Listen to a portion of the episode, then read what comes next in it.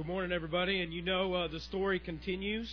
You know that God uh, continued to uh, do an incredible work in Josh's life, and uh, you know he's another life that's been changed and transformed by the power of Jesus Christ. Earlier this week, as I was preparing, and I was preparing for the message today to talk to you, as we're in this series in the book of Philemon, this, this series called Changed. We're talking about changed lives, and and I know that Josh Hamilton's life has been changed. I want to tell you this that whenever I encountered Jesus Christ and I encountered His grace and His forgiveness, I'm telling you, He transformed and changed my life. And I know that some of you have encountered Christ in such a way that, that Jesus has changed you. And uh, as I was preparing this week, as I was getting ready, and as I knew that I was going to be playing this video, and even this morning in the first service, decided to go ahead and just offer this to you at this point. There are some of you that you have never trusted Jesus Christ as your Savior. And I'm not going to wait till I get to the very end of the message to, to make this offer to you this morning, but, but Jesus wants to change your life right now. He wants to, to give you an opportunity to place your faith in Him for eternal life. And what I want to do is I want to ask you right now if you would just bow your heads with me. Let's just bow before the King of Kings and the Lord of Lords. And just as Jesus changed the life of Josh Hamilton and so many other people, so many people right here in this room, you've encountered Christ in a real way, and He's changed you, He's saved you. There are some of you, and maybe you've been a church member, maybe you've grown up in church, maybe you've been religious your whole life, but you've never come into a relationship with Jesus Christ. You've never experienced that transformation that He gives us whenever He forgives us of all of our sin. He sets our eternity forever with Him because of His forgiveness. For some of you that you would say, I've been running, Bart. I've been running from Jesus my whole life, or I've been playing like I'm a Christian. I've been acting this certain way. But, but, but I'm telling you, Pastor Bart, today I just want to confess that I need Jesus. I'm so ready for Jesus to be my Savior. I'm tired of my life the way that it is without Christ. I can't do this anymore. If that's you this morning, you'd say, Pastor Bart, and we had those in the first service that they trusted Christ as their Savior just as I'm offering to you right now. You'd say, I am ready to receive Jesus as my Savior. I'm ready for my life to be changed. I want to reach out in faith to Jesus. Would you just lift your hands up right now and just say, That's me, Pastor Bart. Would you just pray with me right now? Is there anybody this in here this morning that you'd say, I just want to pray about that? Well, let me just pray for us. God, I love you. I thank you that you are in the life changing business. God, I thank you that that, Lord, you've transformed my life. I thank you, Father, that even in the first service this morning, there were those that called out upon you to be their Savior.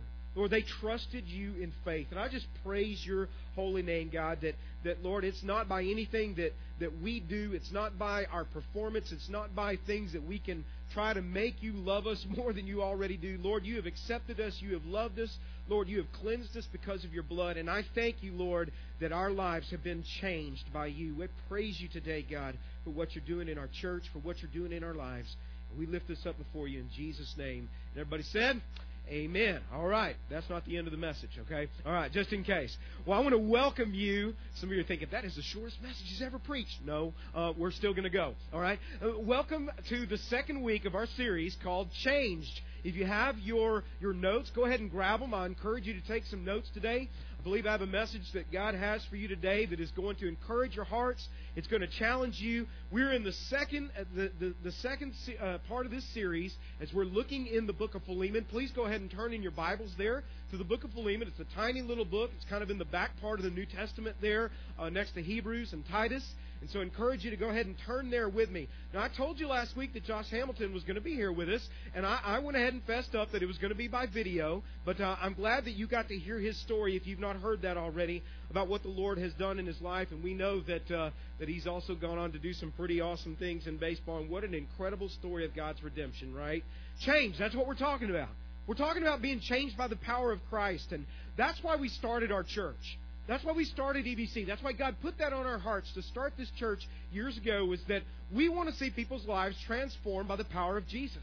We want to see not just a bunch of religious people. We don't want to see a religious gathering just where people come together and nobody's any different than they were whenever they first encountered Christ. We want to see Jesus transform people's lives. And so, as we're looking through this book of Philemon, what I love about this little book is that it is a book that is filled with life change. It's a short little book, but you can see that there were some, some men who have encountered Christ in a powerful way, and the Lord Jesus Christ changed their lives just as He has changed many of you. Now, there is no doubt that life really is all about what we'll call perspective this morning the way that you look at life or the way that you see life. And I wanted to say that we're going to talk about how the Lord changes our life in the way that we look at things around us, in the way that we see things that are happening in our life. And I know this is just in this, the first service this morning that there are some of you that are going through uh, some of the most difficult times that you've ever faced in your life. And I don't want you to think this morning that I'm saying this to you in any way, that I'm saying you just need to get over it or, or you know, or, or, or quit whining about it. I'm not saying anything like that this morning. What I want to challenge you with this morning is that as a believer, you have a couple of ways that you can look at the things that are going on within your life.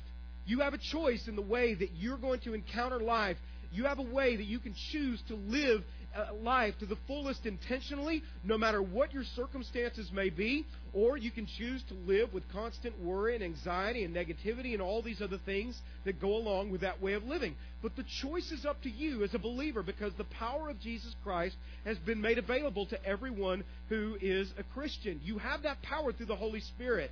So, how do you see life? What is your perspective on life this morning. I, I recently heard about a company that held an interoffice softball game, and they held this game every single year. They would get together, and this is a big competition that they would have within their company where the, the, the marketing uh, team, the people who are on the marketing team in this larger company, they would take on the support staff.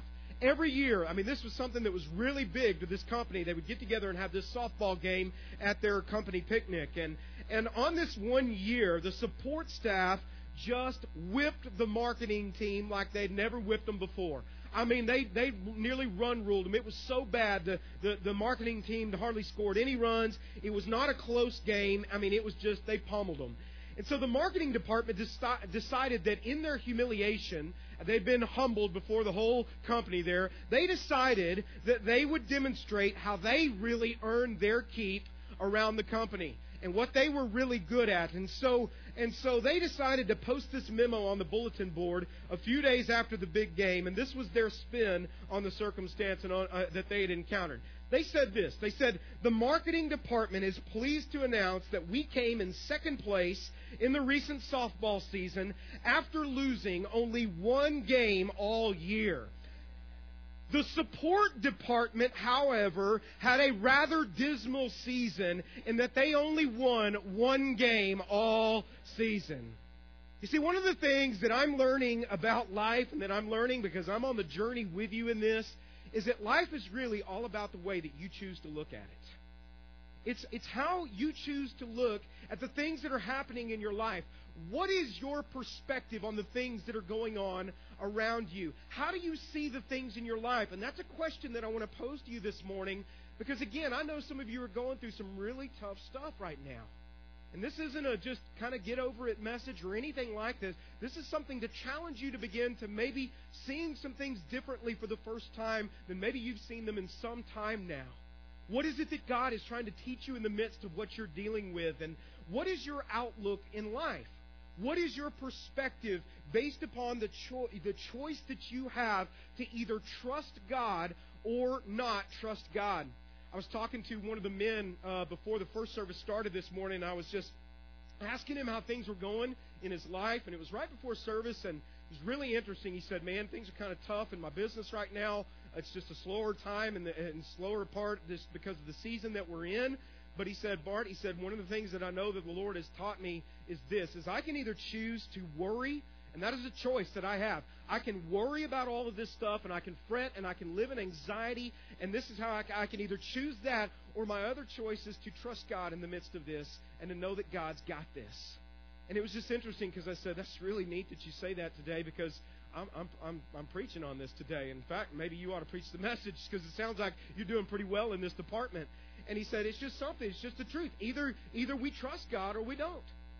Right? I mean, either we believe that God's in control or He's in charge of all of this stuff, even when all of this stuff that we're dealing with doesn't make a lick of sense, and we're thinking, how is this ever going to work out? Guys, as believers, either we trust Him or we don't. And that's what it boils down to. So, again, what is your outlook? And if you missed last week, I want to just catch you up to speed. Some of you maybe you missed last week, or maybe maybe you were here last week, but you just didn't catch some of the details of what we were talking about.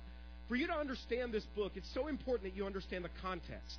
It's, un, it's, it's important that you understand uh, what's, what, what's happening if you're going to catch these points today.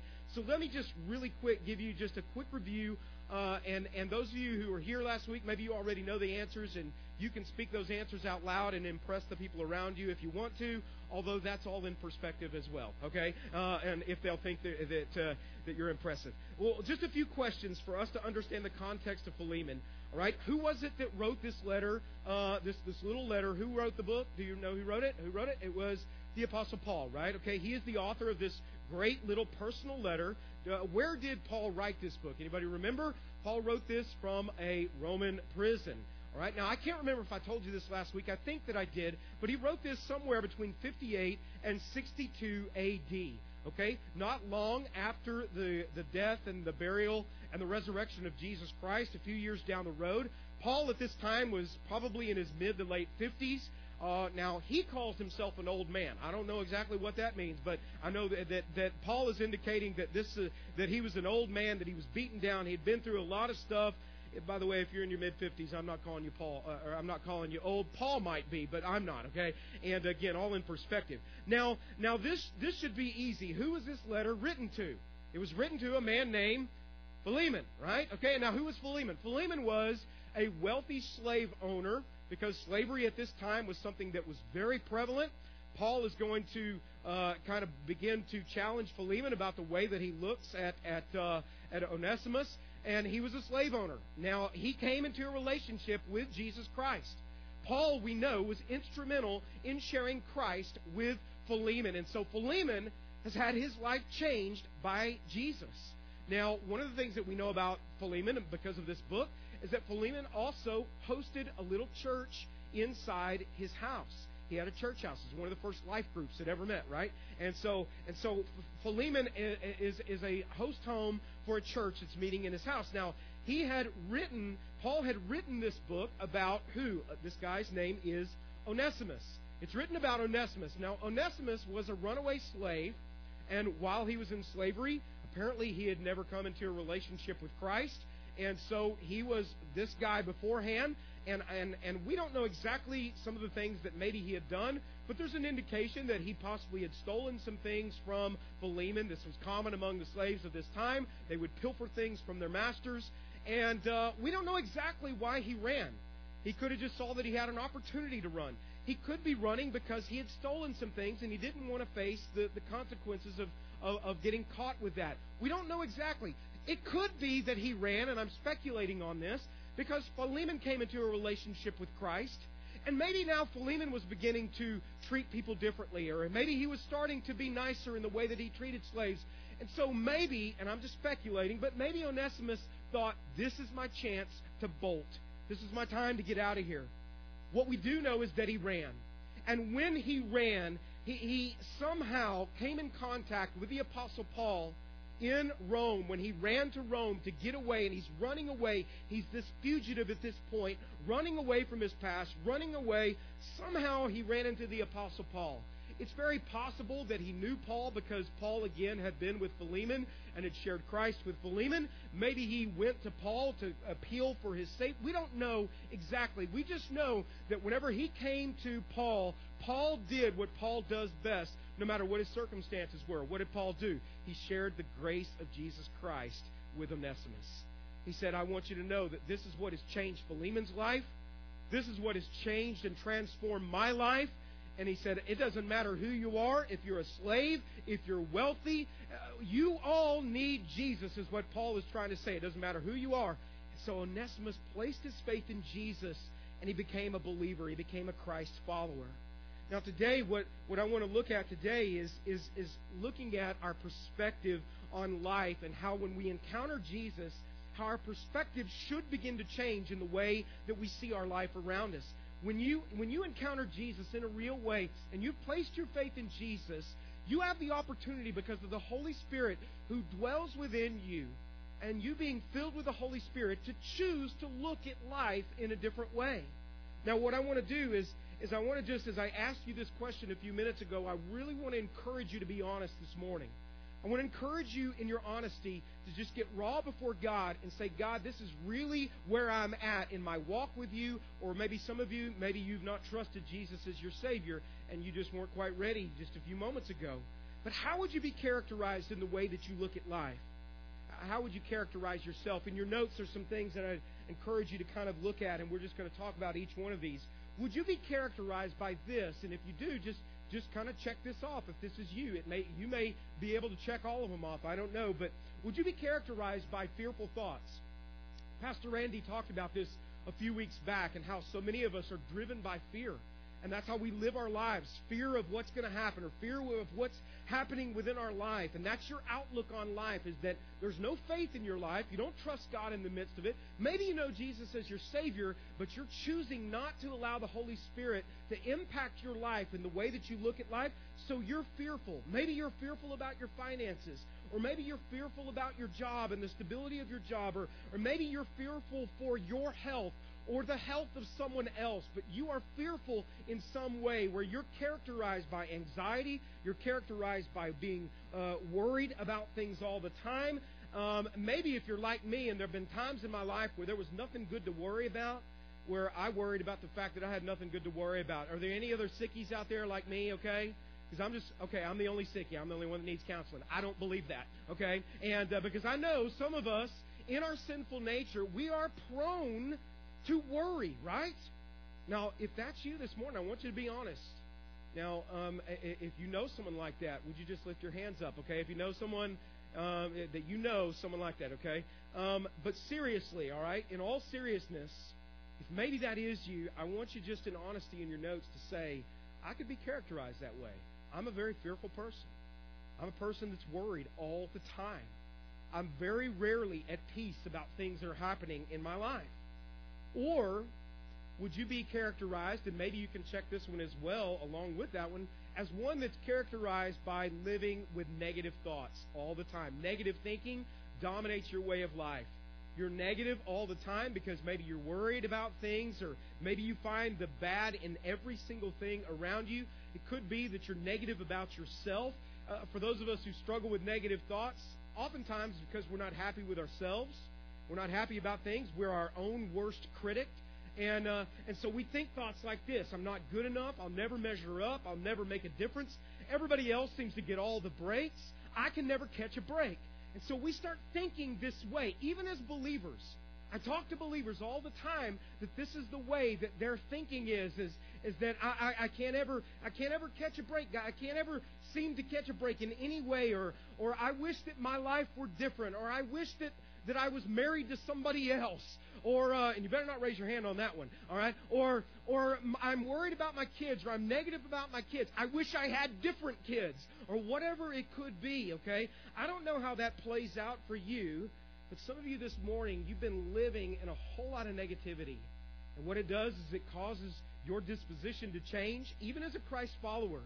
You're negative all the time. You're grouchy with your spouse. You're grouchy with everyone around you. You're grouchy in every single aspect of your life because of all the negativity. That's your perspective. That's your outlook on life is that everybody and everything is against you, is that you have negative thoughts.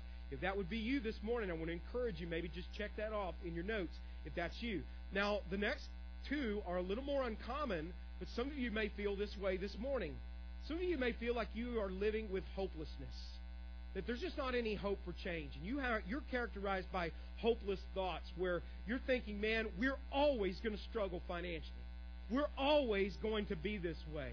I'll never be able to do this, or I'll never break free from this addiction. This is just who I am, and I can't change. There's nothing that's ever going to uh, happen for me that's going to make me someone like Josh Hamilton, who has had his life radically changed by Jesus. That could never happen to me. Maybe you are characterized by hopeless thoughts. Could be that that's a uh, that's one of your thoughts uh, is just hopelessness all the time. And you may even know Christ is your Savior, but you're choosing to live in hopelessness. That things could never be better. That things will never get better. Is, if that's you, I'd encourage you just to check that off. Some of you, maybe this morning, you would say, you know, actually, those don't really apply to me so much. I struggle with that from time to time. But here's really more of where I'm at is that I more am, uh, am one that is characterized by, by peaceful thoughts. I'm kind of one that, that seems to be peaceful in my outlook in life, and you know, you rarely find me worrying about things. You know, I'm just kind of the person that either God's got this or He doesn't, and I know that He does. And so I, I, might occasionally have a little wig out session, but not very often, you know. Uh, I never freak out, and when something bad's uh, going to happen, and it does happen. I'm the kind of person that says, I know God is in control. God's got this. Even when I can't see anything good, I'm still at peace. And maybe this is you this morning, and I want you to, I just want you to know that even among people that know Jesus Christ as their Savior, right here in the midst of our church, that this is often pretty rare. And it shouldn't be. And that's the thing is that it shouldn't be because Jesus is the one that changes everything. He changes our outlook in life. He changes every single thing about the way that we look at life. So if this is you this morning, you say, I'm, I'm characterized by peaceful thoughts a majority of the time. I encourage you just to check that off. Today, what we're going to do is we're just going to let the Word of God challenge us and minister to us and speak to us about having a changed and transformed perspective on the way that we look at our life we want to we want to learn to begin to look at life in a different way. Some of us were looking at life in this certain way, and if there was anyone who ever understood the importance of life perspective, I want you to know it was the Apostle Paul. Paul had his life completely radically transformed by Jesus Christ. You can see that in the book of Acts. But what Paul did was, at one time, Paul was someone who would go about persecuting other Christians, and he hated the Christians. And then he encountered Jesus. Jesus transformed his life, and his outlook on life was transformed. But I want you to know that when he came to faith in Christ, his life did not get easy, it got hard. Uh, you'll find that in Paul's letters, many of them were oftentimes written while he was in prison. And these weren't nice little prisons where they got to watch cable TV and stuff, okay? I mean, these were these were filthy, horrible places where bad things were happening to people all the time. And so oftentimes Paul when he was writing these letters, he was in prison for the gospel. Um, you can read some of these letters and you'll see that Paul describes some of the horrific things that happened to him. He said at one time they had stoned him, they pelted him with large rocks until they thought he was dead, they dragged him outside the city and left him there for dead for the dogs to come along and finish him off. But he wasn't dead, and he got up and he ended up living through that. The Bible tells us this. Paul talked about that that uh, he had been imprisoned for and in chains for the gospel. The Bible tells us that he had been scourged. That's hit with these cat of nine tails. He'd been scourged five times, beaten within an inch of his life. The Bible tells us that he had been beaten with rods three times. I mean, this wasn't just some little spanking. I mean, they beat this man within an inch of his life. Now, has anybody in this room ever been on a, a shipwreck or anything like that? Anybody ever been shipwrecked? Okay, nobody in this room and nobody in the in, in the first service either. All right, Paul had been shipwrecked, but what's interesting is that Paul writes about this, so it's really rare for someone to have been shipwrecked, right? Paul writes that he was not only shipwrecked one time, he had been shipwrecked three different times. He'd been bitten by a snake once he swam to, uh, to shore. You read this story and it's like, could anything else bad happen to this man? So if, if anybody understood bad things happening and difficult things happening in their life, Paul certainly he certainly got, got this. And yet he continued to have this theme continuously throughout his life uh, of a different kind of perspective than probably what many of us would have. His perspective was incredible because he saw things through the lens of Jesus Christ. He saw things in an eternal kind of perspective rather than the temporary of what was he was encountering at this point. I mean, Paul suffered so much, and what I've learned from the Apostle Paul, and I want you to catch this this morning, is it is very likely that you are going to suffer in this lifetime. I mean, I don't want to water that down for you. You are going to suffer in certain ways in this life because we're in a broken, fallen, jacked up, messed up kind of world with a lot of sin in it, right? And you're going to suffer. Even as a believer, you're going to suffer. But the question for you to consider this morning is how are you going to suffer through these things? You can either choose to suffer with all this negativity and anxiety and all these other things, or you can choose to suffer well like Paul did. Paul suffered well. He suffered well through the things that were going on in his life. And, and, and what you found about Paul was that even when things were at life's worst for him, he was not driven away from God. He seemed to draw closer to God. What we find about Paul is that now, now what happens with many of us when we go through hard times and we get negative and we get anxious and we get grouchy and all this stuff and we're not filled with the Spirit of God, what many of us do when life gets hard is we kind of start pushing people away from Christ, right? As believers, uh, it's not very attractive when some of us go through some of the stuff that we go through. But what Paul did, it's like he became more attractive to people who did not know Christ. He became more attractive. Christ became more attractive through him as Paul went through the things that he went through. Question to ask Am I a detriment to the things of God when I face hard circumstances, or do I suffer well? Am I one who suffers well?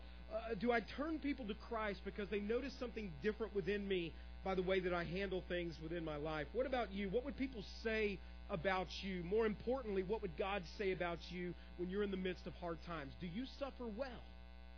Are you one that suffers well? Paul, this, this, this key, he knew the key to dealing with hard times and dealing with suffering. Paul understood that the key to this was all in our perspective and you see, the key to our perspective is all in our faith in Christ. Either God is who he says he is or he's not. Either God is good all the time and in all things, even when we can't see it, or he's not. So Paul believed this, and this is why he could write things like this. Paul knew that the key to the way that we look at our life is the way that we think and that Christ wants to transform our way of thinking when we encounter Him in our lives. This isn't our main text, but here's just, you can see a common thread, a common theme that Paul understood about suffering well. Here's what he said in 2 Corinthians chapter 10, verse 5. In fact, I'd like you to read this with me out loud. Can we say it out loud together? Say it with me. Paul says this about the thoughts that some of you, you're being held captive to some thoughts that you just can't seem to get past what does he say? That by the power of God's Spirit, you're to do what? You are to, say it with me, you're to take captive every thought to make it obedient to Christ. But what do so many of us do? We let those thoughts hold us in captivity. We let thoughts, I, I don't know if you're like this, but I'm like this. I get a thought that I can't seem to get past. Maybe someone does something to hurt me or offend me or says something ugly about me or whatever, and by the way, that happens, you know, and you kind of deal with that or you deal with some criticism and and then and then that thought will just like have saturated my brain and then it starts driving everything about me. It drives the way that I talk to my wife. It can drive the way that I respond to my kids. It can drive the way that I pastor people within our own congregation because of the way that I start looking at people, maybe with cynicism or things like this. And, and I was battling some of this this week. I won't lie to you. I battled some of this and, and I know that it was a test before God to be able to deal with this and to be able to really put into practice what I'm preaching today. These thoughts were waking me up in the middle of the night. Does anybody else have problems with this? Where you wake up and you're maybe you're having that argument with that person in the middle of the night. Sometimes Hope will catch me arguing with the air over here. She's like, "Who are you arguing with?" And I'm like, "That's not for you to know." Okay, and uh, but I'm arguing and I'm I'm saying what I want to say, and and then I'm like, "What am I doing? This is silly," you know. And so this week I was really struggling with it. And I knew that if I didn't get a hold of this, it was going to affect the way that I was able to come before you this morning and share the truth about God's Word. It was going to affect things. And so this morning, I, I, I or, this this or earlier this week, as I was encountering this, and these thoughts were trying to hold me captive. I remember I was actually I was working out while I was thinking about this stuff and it was just making me mad and sick at my stomach as I was thinking about some of this garbage. And then the thought came into my mind, I have a choice and how I'm going to respond to this. I can choose to respond in God's grace or I can just continue to live in this kind of anger and bitterness and all these kinds of things. I can choose to take captive this thought that's trying to hold me in captivity right now. And in the name of Jesus, I take this thought captive. You have that same opportunity. It's something that we have to do on a regular basis over and over again as our minds are barraged by these negative thoughts that come our way. You, by the power of God's grace and by His Spirit, you are empowered and you are in authority to take those thoughts captive. Amen? Aren't you glad to know? It? Can I get an amen about that? Because it's true. Okay? And either you believe it or you don't. You are in power. You are in authority because of God's grace to take these thoughts captive. And Paul talks about this. 2 Timothy chapter 1, verse 7. Paul also wrote this, and Pastor Randy preached on this a couple of weeks back. He said, For God has not given us a spirit of, say it with me, church, a spirit of Fear. Some of you, you checked off. I am characterized by fear, by anxiety. But, but, but what has God given you if you are a Christ follower? He's given you a spirit of what? A spirit of power, a spirit of love, a spirit of a sound mind. And then he also went on to elaborate how the scripture says that a perfect love casts out all fear. Perfect love of Jesus casts us out. God's not giving us a spirit of fear. That's not from God or these fearful thoughts or these negative thoughts or these hopeless thoughts, these things are not from God. So I'm going to take that captive by the power of Jesus Christ. And instead, I'm going to choose to, to, to look at life a little bit differently. If you're, if you're one who's characterized by negativity or worry or anxiety or fear, God wants to do something in your life that could radically transform and change your outlook in life. But you have to choose that. You see, just as He does not choose or, or force you into choosing Him as, as Savior, He doesn't force that upon you. He gives you that opportunity to make that choice about Him, right? He's not going ch- to force you into living this way. It's a choice every day that you wake up with and how you're going to look at life and what you're dealing with. It's a choice that you choose, that you make. He goes on, and Paul writes in the book of Romans, chapter 8, he says this He says, Now, if your sinful nature, which that's all that other stuff that we talked about, all that anxiety, all that's all stuff that's rooted in our sinful nature. That's what we're prone to. He says if your sinful nature controls your mind, then what is going to be characteristic of the way that you live? Death. A deathly kind of way of thinking, right? negativity. But then he goes on, he says, But if the Holy Spirit controls your mind, what's made available to us? Say it with me. There is what? There is life, and then th- this is made available. What do you have? Peace. That's something that's available for you, but you have to choose to take that. A few moments ago, we acknowledged, many of us, that we're not typically characterized by peace Therefore, we can deduce that for many of us as believers, we are oftentimes still living lives controlled by the sinful nature. That we're living defeated lives instead of victorious lives in Christ, in knowing this, that Christ has given us victory over these things. You know, it's all by choice. It's by choice and how we choose to look at things. And with us, for, for many, this is something that God really wants to change in your life for your benefit and for your family's benefit. Our key phrase actually comes from the book of Philemon, and, and, and I want to give you just a, this, this phrase that we find in the Word of God, and I also want to give you a few takeaways that you can take away from this and apply to your life as soon as you leave this place. Our key phrase comes where Paul says this to Philemon about his outlook, Philemon's outlook on this situation. He says, Philemon, you may be looking at this situation this certain way, but Paul says, you know, maybe you ought to have a different perspective about this. Maybe you ought to begin to look at this a little bit differently. And I want to give you a couple of things just really quick, just some takeaways. If you're taking notes, write this down today. By the power of God and by your opportunity to choose, here's the first thing that you have the opportunity to do is to begin to see the good through the bad. And I'm not saying this doesn't mean that we pretend like there's not any bad around us because you're going through some tough times. You're going through some difficulties. You're going through some, some times that maybe you've never encountered before, and you're wondering, how in the world could I ever begin to see the good through the bad? Well, what I want to tell you is that by the power of God's grace in our life, God changes our way of looking at things. God can begin to give us eyes to see the good through the bad. So we look at this story in the letter of Philemon. If you were here last week, you'll remember that Onesimus, this fugitive, this runaway slave, that if he came back, he was going to be vulnerable to Philemon for a couple of possible outcomes in this situation. If he were to come back to Philemon, what was very common in this day when a runaway slave would, when they would run off, uh, in some cases, in many cases, they would just be executed if they were ever caught. They'd be executed on the spot. It was to send a message to the other slaves that this is not acceptable behavior. It was an intimidation, uh, intimidation kind of thing, and and he knew that this was a possibility uh, that's why he was running and he was trying to get away. The other uh, possible outcome, if, if you were lucky and you were a runaway, was that you would just be beaten very severely and you would be branded as a fugitive. And that you would wear that mark as a fugitive and everyone would always see you as a fugitive. And so, so he's facing these, these not good possibilities. How in the world could you ever begin to see something good happening in the midst of that, those possibilities?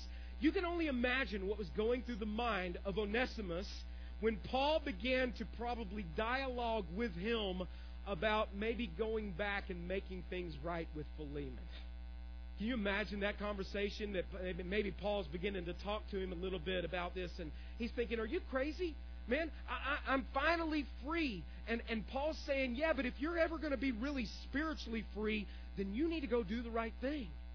You need to go take some steps of faith. And what I love about this, what we see is that Onesimus's his uh, that's hard to say, but his perspective on life was was incredible in this.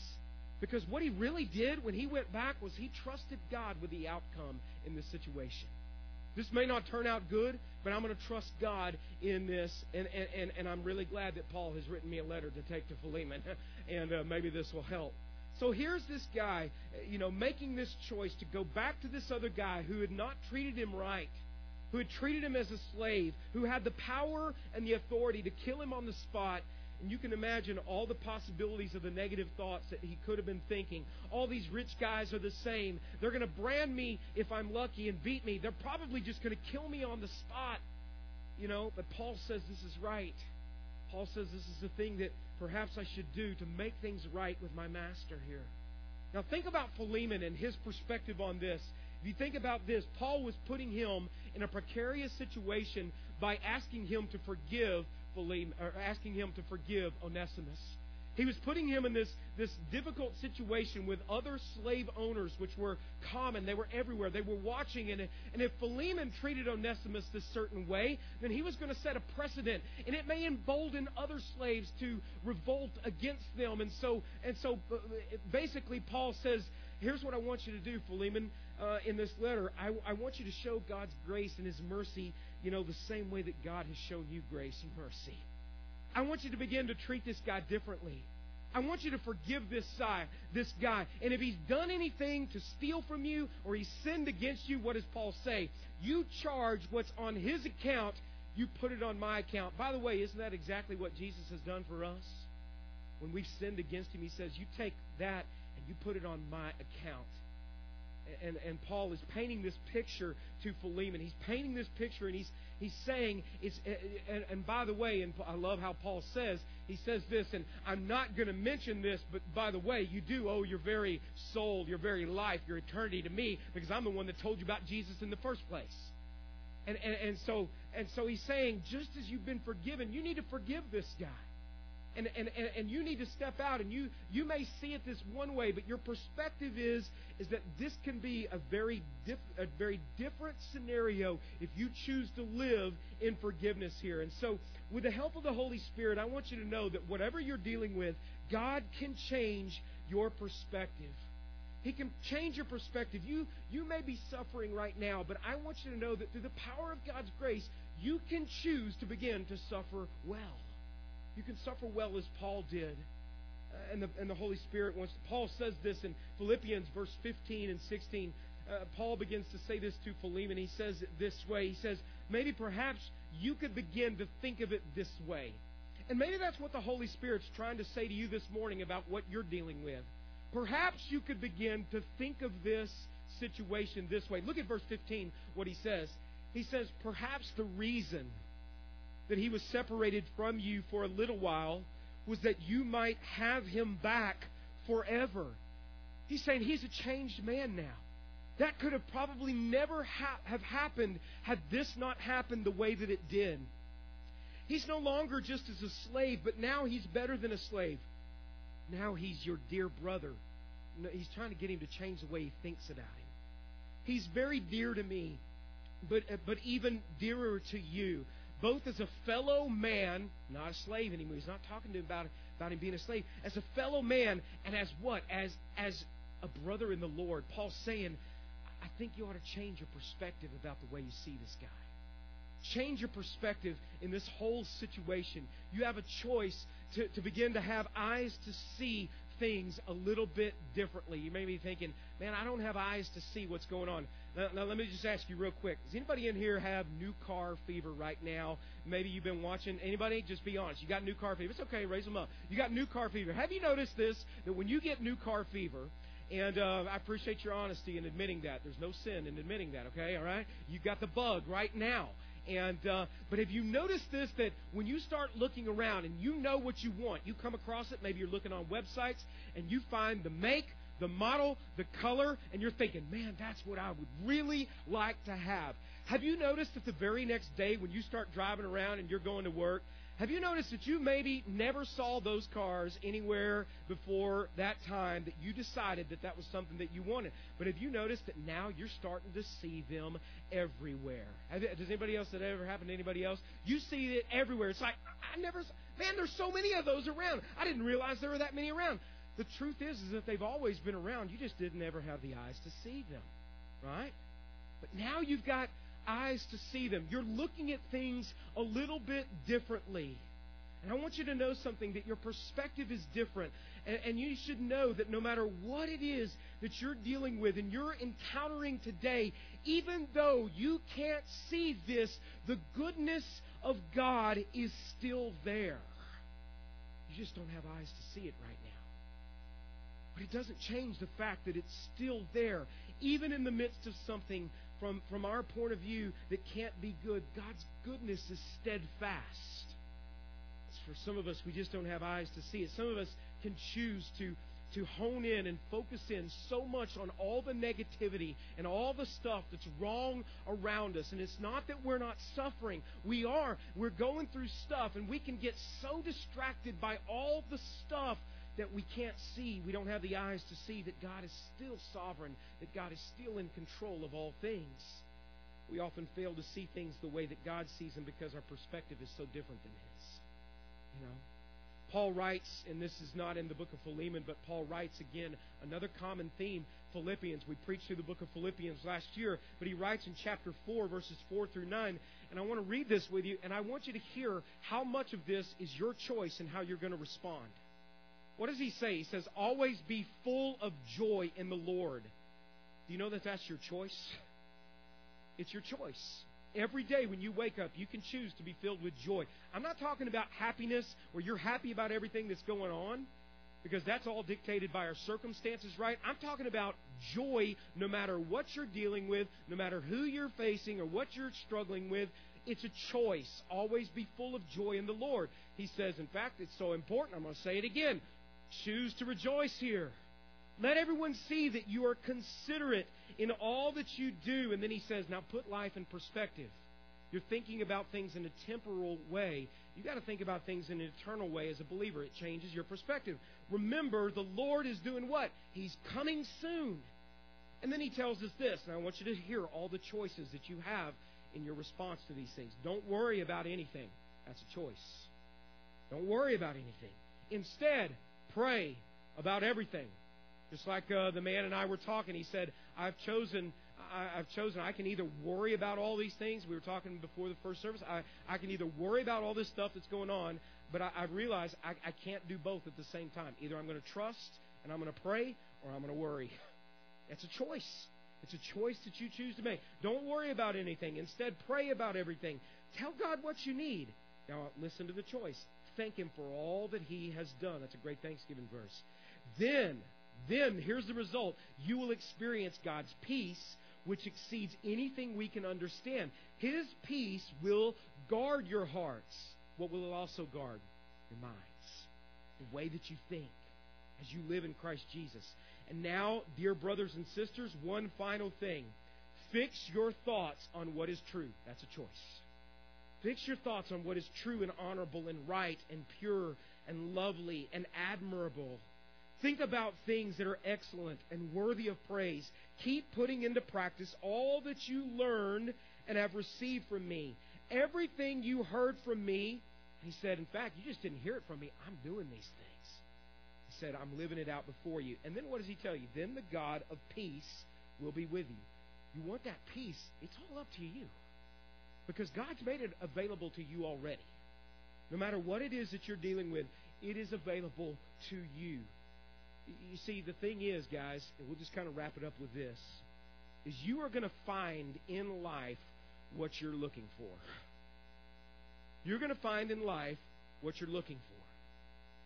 If you're constantly looking for the bad, I'm going to promise you something. You're going to find it because it's all over the place. If you are if you are beginning to ask God though today, God, I want to ask you based upon your power, based upon what I know to be true in your word, God, that you would begin to change my way of looking at things and you start to look for the good and the bad. I want to promise you something that you'll be able to find the hand of God in any situation that you're going through. Now, it may not happen that you see it immediately. It may be a little time will pass where you can look back and see that God was at work because He begins to give you the eyes to see. But you're going to find in life what you're looking for. So, what's your outlook? Paul says you can, perhaps you can begin to think of it this way. Here's the final takeaway. Write this down. By God's power, you can also choose this to begin to see purpose through the pain that you're going through.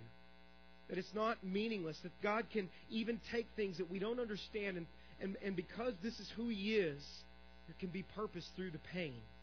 Philemon in verse 11, he says, Formerly, talking about Onesimus, he was useless to you. In other words, this is what he used to be before he knew Christ, but now he's been changed. says, But now he has become useful both to you and to me. Paul's saying, Formerly there was a lot of pain here, but now you know that uh, you know you were upset about all this stuff, but now look at what God's done in this man's life. But you see, the thing is, some of you right now, you're living with this pain that's in your life right now, and you're in this formerly portion of this pain, and the but now portion is on the horizon. But something that I want you to catch this morning is that you can never get to the but now portion of this without there being the formerly part of it first. You can never learn to appreciate these things that God can do in your life and God being able to take things that we can never understand and begin to see purpose through the pain if there's not the formerly portion of this. You see, what we need to start asking, and we've mentioned this before, instead of asking the so common questions, we go through stuff, we ask, why, God? Why, why, why? What God wants to begin to mature you in as a believer is that instead of always asking why, is to begin asking what, Lord? What are you teaching me in this? What is it that you're wanting me to learn through this? Uh, how how is it that God you're you're wanting to to transform me and change me in the midst of this situation? You see, if you're in the formally, you need to know that the but now part of that can begin to come when you start thinking in a way that says, I'm going to have a different perspective in life because of what Jesus has done. This is something that's made possible for you today. Right now, you may you may be looking at things and you're thinking, man, there's no way I can see anything good in what's happening in my life. You, I mean, you have no idea what I'm dealing with, Pastor Bart. And you're right, I don't. I don't know. I'm, I'm dealing with stuff in my own life, and I have a hard time dealing with that. So, dealing with your stuff, I don't know that I can do that either. But here's what I want to say in closing is that as a believer, guys, I believe that there is no sweeter gift of worship and offering that you could bring before God today. No amount of money, no no lifting of hands and singing of songs, any of those kinds of things. There's no sweeter gift of offering than when you're in this place of not understanding, but you still say, God, in faith today, I still am going to choose to praise you and trust you. I want you to know something that that blesses the heart of God this morning. But it's a choice that you have. So what are you going to choose? What's your perspective? Can we just pray together? Let's pray. Lord, I want to ask that you would just minister to us, Lord, in only a way that you can. So, with our, our heads bowed this morning before the Lord, as you're praying this morning, I, I just want to ask you a couple of questions, and I just want you to be honest before God. Some of you, like myself, we can have a tendency to live in worry and doubt and fear and kind of be conquered by these kinds of thoughts and negativity. I'm grateful that God has been changing that within me, that He's been challenging me, He's been growing me. I'm not perfect in it, but but I'm definitely different than I used to be. Some of you, that's right where you are, and you've been you've just been living a defeated life, and as a believer, and and you would say, I'm just so ready Pastor Bart. I'm ready for God to do something extraordinary in my life, to change the way that I see the stuff that's going on around me through the Holy Spirit's power. I know I can't do it. I've tried. I've failed on my own. But I just need God to do something supernatural in my life uh, uh, to where I can begin to just see things from a different perspective. Would you just pray with me about that this morning? If that's you, and you just say, Pastor, would you just pray with me today about that? Would you just lift your hands up this morning? I just want to pray with you. I want to pray for you today. God bless you. I want to thank you for your honesty. There may be some of you this morning that you would say, and maybe you're also, you raised your hand and you'd fall in this category too, and you would say, you know, uh, there are some of you that you're kind of in the formally stage of that life right now where just everything's really hard and painful right now. And what I want to encourage you to do is to trust God this morning, right here, right now, like you never have before. And know this that someday, hopefully sooner than later, you're going to begin to see the but now come about in your life. You'd say today that you need that touch from God in this hard time, His peace and His comfort. Would you just lift your hands up this morning and say, Pray with me, Pastor Bart, because I also fall in that category. God bless you. Thank you for your honesty today. I just want to pray for you, and then we're going to be done this morning. Lord, I, I just want to thank you, Lord, for these who have lifted their hands before you. I thank you for every person that's here. I thank you for your word, Lord. I thank you for the hope that it gives us, no matter what we're dealing with, God, I pray for these who have acknowledged that their thought life is not completely pleasing to you. Lord, they've been struggling with negativity and worry and hopeless thoughts. And I pray today, Father, that you would set them free from this way of thinking. Lord, renew our minds. Show us when these thoughts begin to creep in that, Lord, by your power, that we can take them captive. We can make them obedient to Christ. Lord, teach us that life is all how we choose to see it. Now, Father, for those that are in this most difficult part of their life, Lord, they are hurting this morning and they are suffering. I pray, Lord, that today or one day soon, Lord, they'll begin to be able to see the good through the bad. And, Lord, that you can take a situation, Lord, because of who you are, you can bring good in any bad, Lord. Lord, you didn't bring the bad upon us, but, Lord, because of who you are, you can bring the good through the bad, Lord. That, that they will begin to be able to see the purpose in their struggle, in their pain. Lord, give them what they need right now, and that is a sense of your presence, a sense of your hope and your peace. And I pray, Lord, that, that in their faith, and even if it's faith as small as a mustard seed, Lord, today that you would just continue to bless them, encourage them, and inspire them, Lord, to keep pressing through this. God, give them what they need today to see that you are enough for them today. And I lift this up in the name of Jesus our Savior. And all God's people said, Amen. Well, amen. Thanks for coming today. Why don't you stand with me? I appreciate you being here. And uh, uh, and we just pray that you go in the Lord's grace today. If you need somebody to pray with you, we'll be down here at the front. There'll be some of us who will be glad to pray with you. Go in God's grace. We'll see you next time. A choice and thank Him for all that He's done. Boy, that's a good Thanksgiving passage right there. Thank Him for all that He's done. And now he here's the result. Then you will experience God's, say with me, church, what? His, his peace, which exceeds anything that we can understand. His peace will, this will do this. It will guard your heart, your mind, as you live in Christ Jesus. And now, dear brothers and sisters, one final thing. Here's another choice. Fix your thoughts on what is true and honorable and right and pure and lovely and admirable Think about things that are excellent and worthy of praise. Keep putting into practice all that you've learned and have received from me. And he says this everything you heard from me and saw me doing. Paul says, I'm not just telling you to do this, man, I'm living it. He says, you, You've seen this going on. And now, say the last part with me. What's the result again? Say it with me, church. Then the God of peace is going to what? He's going to be with you. Do you realize all those things are choices that you can make? you have a choice on what your perspective in life is going to be like. The bottom line is this is that you will find in life what you're looking for in life. You can either be like a buzzard, and what's a buzzard looking for when he's going when he's flying around? He's looking for something dead and stinky and decay, right? Very negative, very negative. Or you can be like a little hummingbird. What is a little hummingbird? That, that was nice, wasn't it? What is a hummingbird looking for? What's he flying around? He's looking for the sweet things in life. Y'all want to see me do that again, don't you, right? Okay? That's what he's looking for. It's all in your perspective. I'm glad we don't have cameras going on right now. So, so what I want to encourage you to do this morning is to begin to ask God with what you're dealing with. Start right now saying, God, would you change my perspective? I'm not asking you to change this thing Although I'd love it if you would, but if you're not going to right now, at least, God, change my perspective. I'm going to encourage you to do that this morning. I've got to wrap this up because we're out of time. Paul says to Philemon, Philemon, perhaps you can think of it this way. What he's saying to you this morning, what the Holy Spirit is saying, is perhaps you can begin to think of it this way. Paul said, Think on things that are true. Take captive every thought, things that are honorable, things that are right things that are pure, things that are lovely. He says, get your mind off of all this negative garbage. Quit, quit locking in as you normally would do. What your sin nature is prone to do is to worry and to fret and to not live in faith. He's saying the Spirit of God makes it possible for that not to happen in your life anymore. But that's a choice. It's a choice that you make.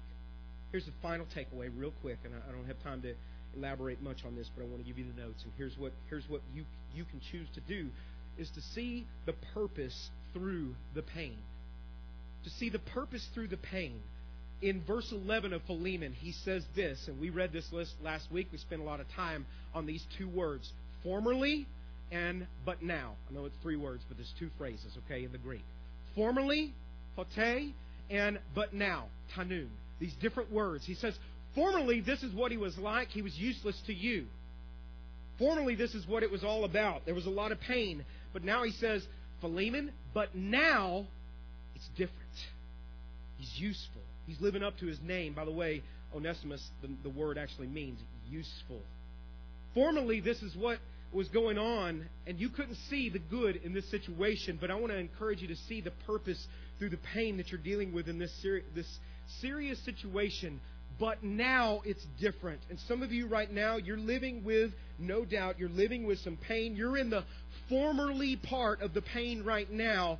The but now portion has not come yet for you. Formerly, but now. Some of you are in this formerly. Check this out, though. But you can't, you can't, listen, you can't have the but now portion of that without the formerly portion happening first. Are you with me? You never get to this sweet side of watching what God has done until you've gone through some garbage.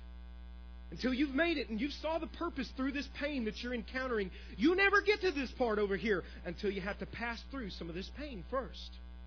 We learned in the book of James, we learned in, in Philippians as we study through these books. What is God trying to do with each and every one of us? He's trying to grow us up to be more like His Son Jesus. He's more interested in our holiness than He is our happiness. Happiness is great, but listen, that's that's fleeting. Joy is lasting. Happiness is all about your circumstances. Joy is, is no matter what your circumstances may be. That's the kind of stuff that we want. So here's what you want to do. Instead of asking what we're all prone to ask, is this question why? Why me, God? Why? What you want to start asking is this what? God, what are, what are you trying to teach me through this? What are you trying to do in my life through this? What are you trying to show me? Uh, Lord, I want to start seeing with your eyes now. I'm living in the formerly portion of this now, and I don't get it, God. I can't see it. And, you, and I'm just going to tell you this you may not see it for some time now. It may not happen for years till you begin to see uh, the but now portion. And I'm not trying to discourage you, I just want to be real with you. So, what, what is. What is that thing in your life right now that, that you can't see. But what you're going to do is you're going to make a sweet offering as we leave here in just a minute. You're going to make a sweet offering before God because I think there is no greater form of worship than when we don't have all the answers to everything, but where we in faith come before the cross and we say, I don't get all this, Lord. I don't understand it, but, but here is my worship for you today. I'm going to lay this down at your feet and I'm going to trust you. This is what I'm going to do you've got a choice in your perspective in life this morning. You can either leave it here with Jesus, take captive those thoughts, or you can just continue to live a life that is not characterized by faith. And I want you to know you're missing what God has for you. He wants to change your life in this area. Let's pray together. Lord, I just uh, I want to ask that you would minister to us in only a way that you can do today. And as our, as our heads are bowed this morning, as you're praying this morning, I want to ask you three questions, and I want you to be very honest. Some of you, like I, can find myself so often have a tendency to live in worry and doubt and fear and negativity. And I just want you to know God's been working on me in this area, and He's been changing me to begin to see the good and the bad. Some of you, you've been living in this way for some time now. And God is saying, I, I want to I want to change your life in this area. You got to let me. You got to choose to receive this if you'd say, Pastor, I need God to help me change my way of thinking about things I'm going through this morning. If that's you this morning, would you just would you just lift your hand up and I want to pray for you here in just a minute. Just pray with me, Pastor Barr. Pray with me. I just want to bring this before God this morning. This is definitely a problem in my life. I want to just say thank you for your honesty. Thank you for that. God honors that kind of honesty this morning before Him. Some of you, you're living in the formerly stage of life right now, and you're in a very difficult and painful time in your life. What I'm going to ask you to do today is to, in faith, trust God like you never have before and know that someday, hopefully sooner than later, you're going to see the but now part of this come about in your life. If you'd say that you need a touch from God in this hard time in your life to strengthen your faith, you say, I just need more faith right now. Would you just lift your hands up too? I want to pray for you too. And it may be some of the same folks who lifted their hands at first. I want to pray for you. Let me just, can we just pray about this? Let's take this to Jesus. Lord, I just pray for these people that have lifted their hands before you right now, Lord. You love each and every one of them, Lord. Your, your mercy and your grace is made new to us every day. As we were singing today, I was just rejoicing about your kindness over us. I pray, Lord, for these who have acknowledged that their thought life is not completely pleasing to you right now, Lord. They've been struggling with living in this negativity and this worry and these hopeless thoughts. And I just want to pray right now, Lord, by the power of your Holy Spirit, the risen Savior Jesus Christ, that you would set them free from this way of thinking, Lord. Lord, renew our minds. Lord, show us when those thoughts creep in and we and, and we begin to uh, let them dominate our thought life lord show us through your power we, can, we are able to take captive these thoughts and make them obedient to christ lord teach us lord how to do that we cho- and teach us lord to, to choose to see that you are at work, even, even Lord, when we can't tangibly touch that or see that. Now, for those, Lord, I want to pray for those that are in the most difficult part in their life. I pray that either today or one day soon that those who are struggling will see the good through the bad. Lord, that they will see the purpose in their pain. And I pray that you would just come alongside them in such a tender way to minister to them in their time of need and Lord, give them just your hope, your peace. I pray that their faith, Lord, and it may be very small, but Lord, you said if we have faith as small as a mustard seed, Lord, that's pleasing before you. I pray, Lord, that you would just encourage their hearts today, that you'd minister to them in their time of need. Lord, that, they, that you would increase their faith, and Lord, that they would trust in you, and ultimately, Lord, go stronger in this trying time that they're facing. I pray, Lord, that as they go through this, that your presence would just would just simply be enough, Lord, that you would be enough for them.